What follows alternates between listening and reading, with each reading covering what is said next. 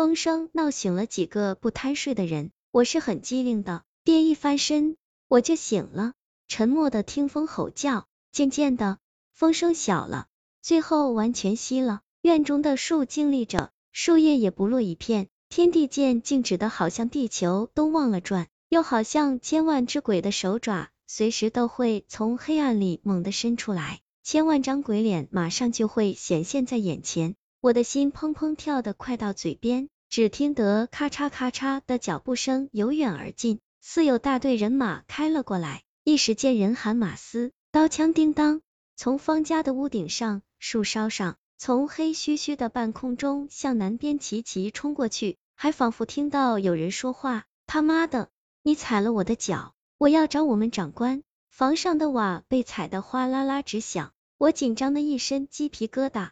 黑房子里有几个人起来在窗口边张望，我也悄悄的踏了过去，趴在旁边，揉揉眼睛，努力的想看出点什么。夜空是黑灰色的，星星像在打盹儿。院中的几棵大树死了一般的呆着，除此之外，什么也看不见。奇怪，这千军万马呼啸而过的声势是从哪里来的？正在疑惑。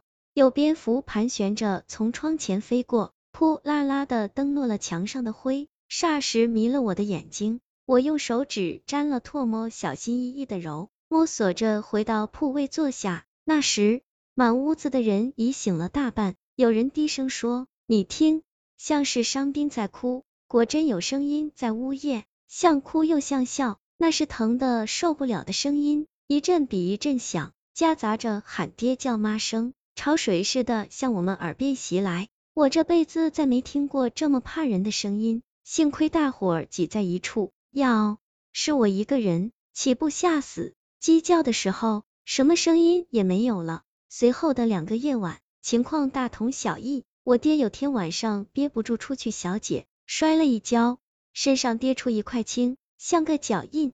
他认定那是过路的阴兵踢了他一脚。过拜阴兵。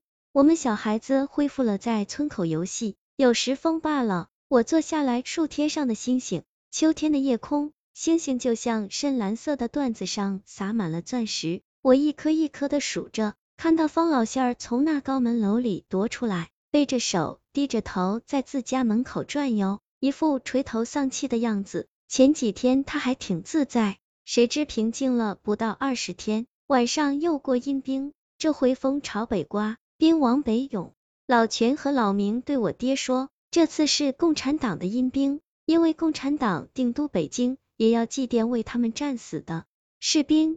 这些阴魂都赶去想祭祀。老明的大儿子在八路军队伍里，也是多年杳无音讯。老明听到阴兵朝北走，心里像猫抓似的，一副难受相。我爹宽慰他说，共产党的兵死的少，你儿子定会衣锦还乡。老明说不出话，伸出松树枝样粗糙的手挠挠头。那时紫水县全境都解放了，地主受到监控，方老仙儿的地位一落千丈。我们第二次避阴兵，男女分别住在老明和老全家里。有了第一次的经验，第二次大火从容了很多。一样的狂风大作，人喊马嘶，我们却不那么怕了。我和我爹扒着窗户上看。隐隐约约看到跟在大部队后面的那些缺胳膊断腿，甚至无头的残躯，悠悠呵呵前进，似乎有一个黑影轻轻的落到老明家园里，无声无息的。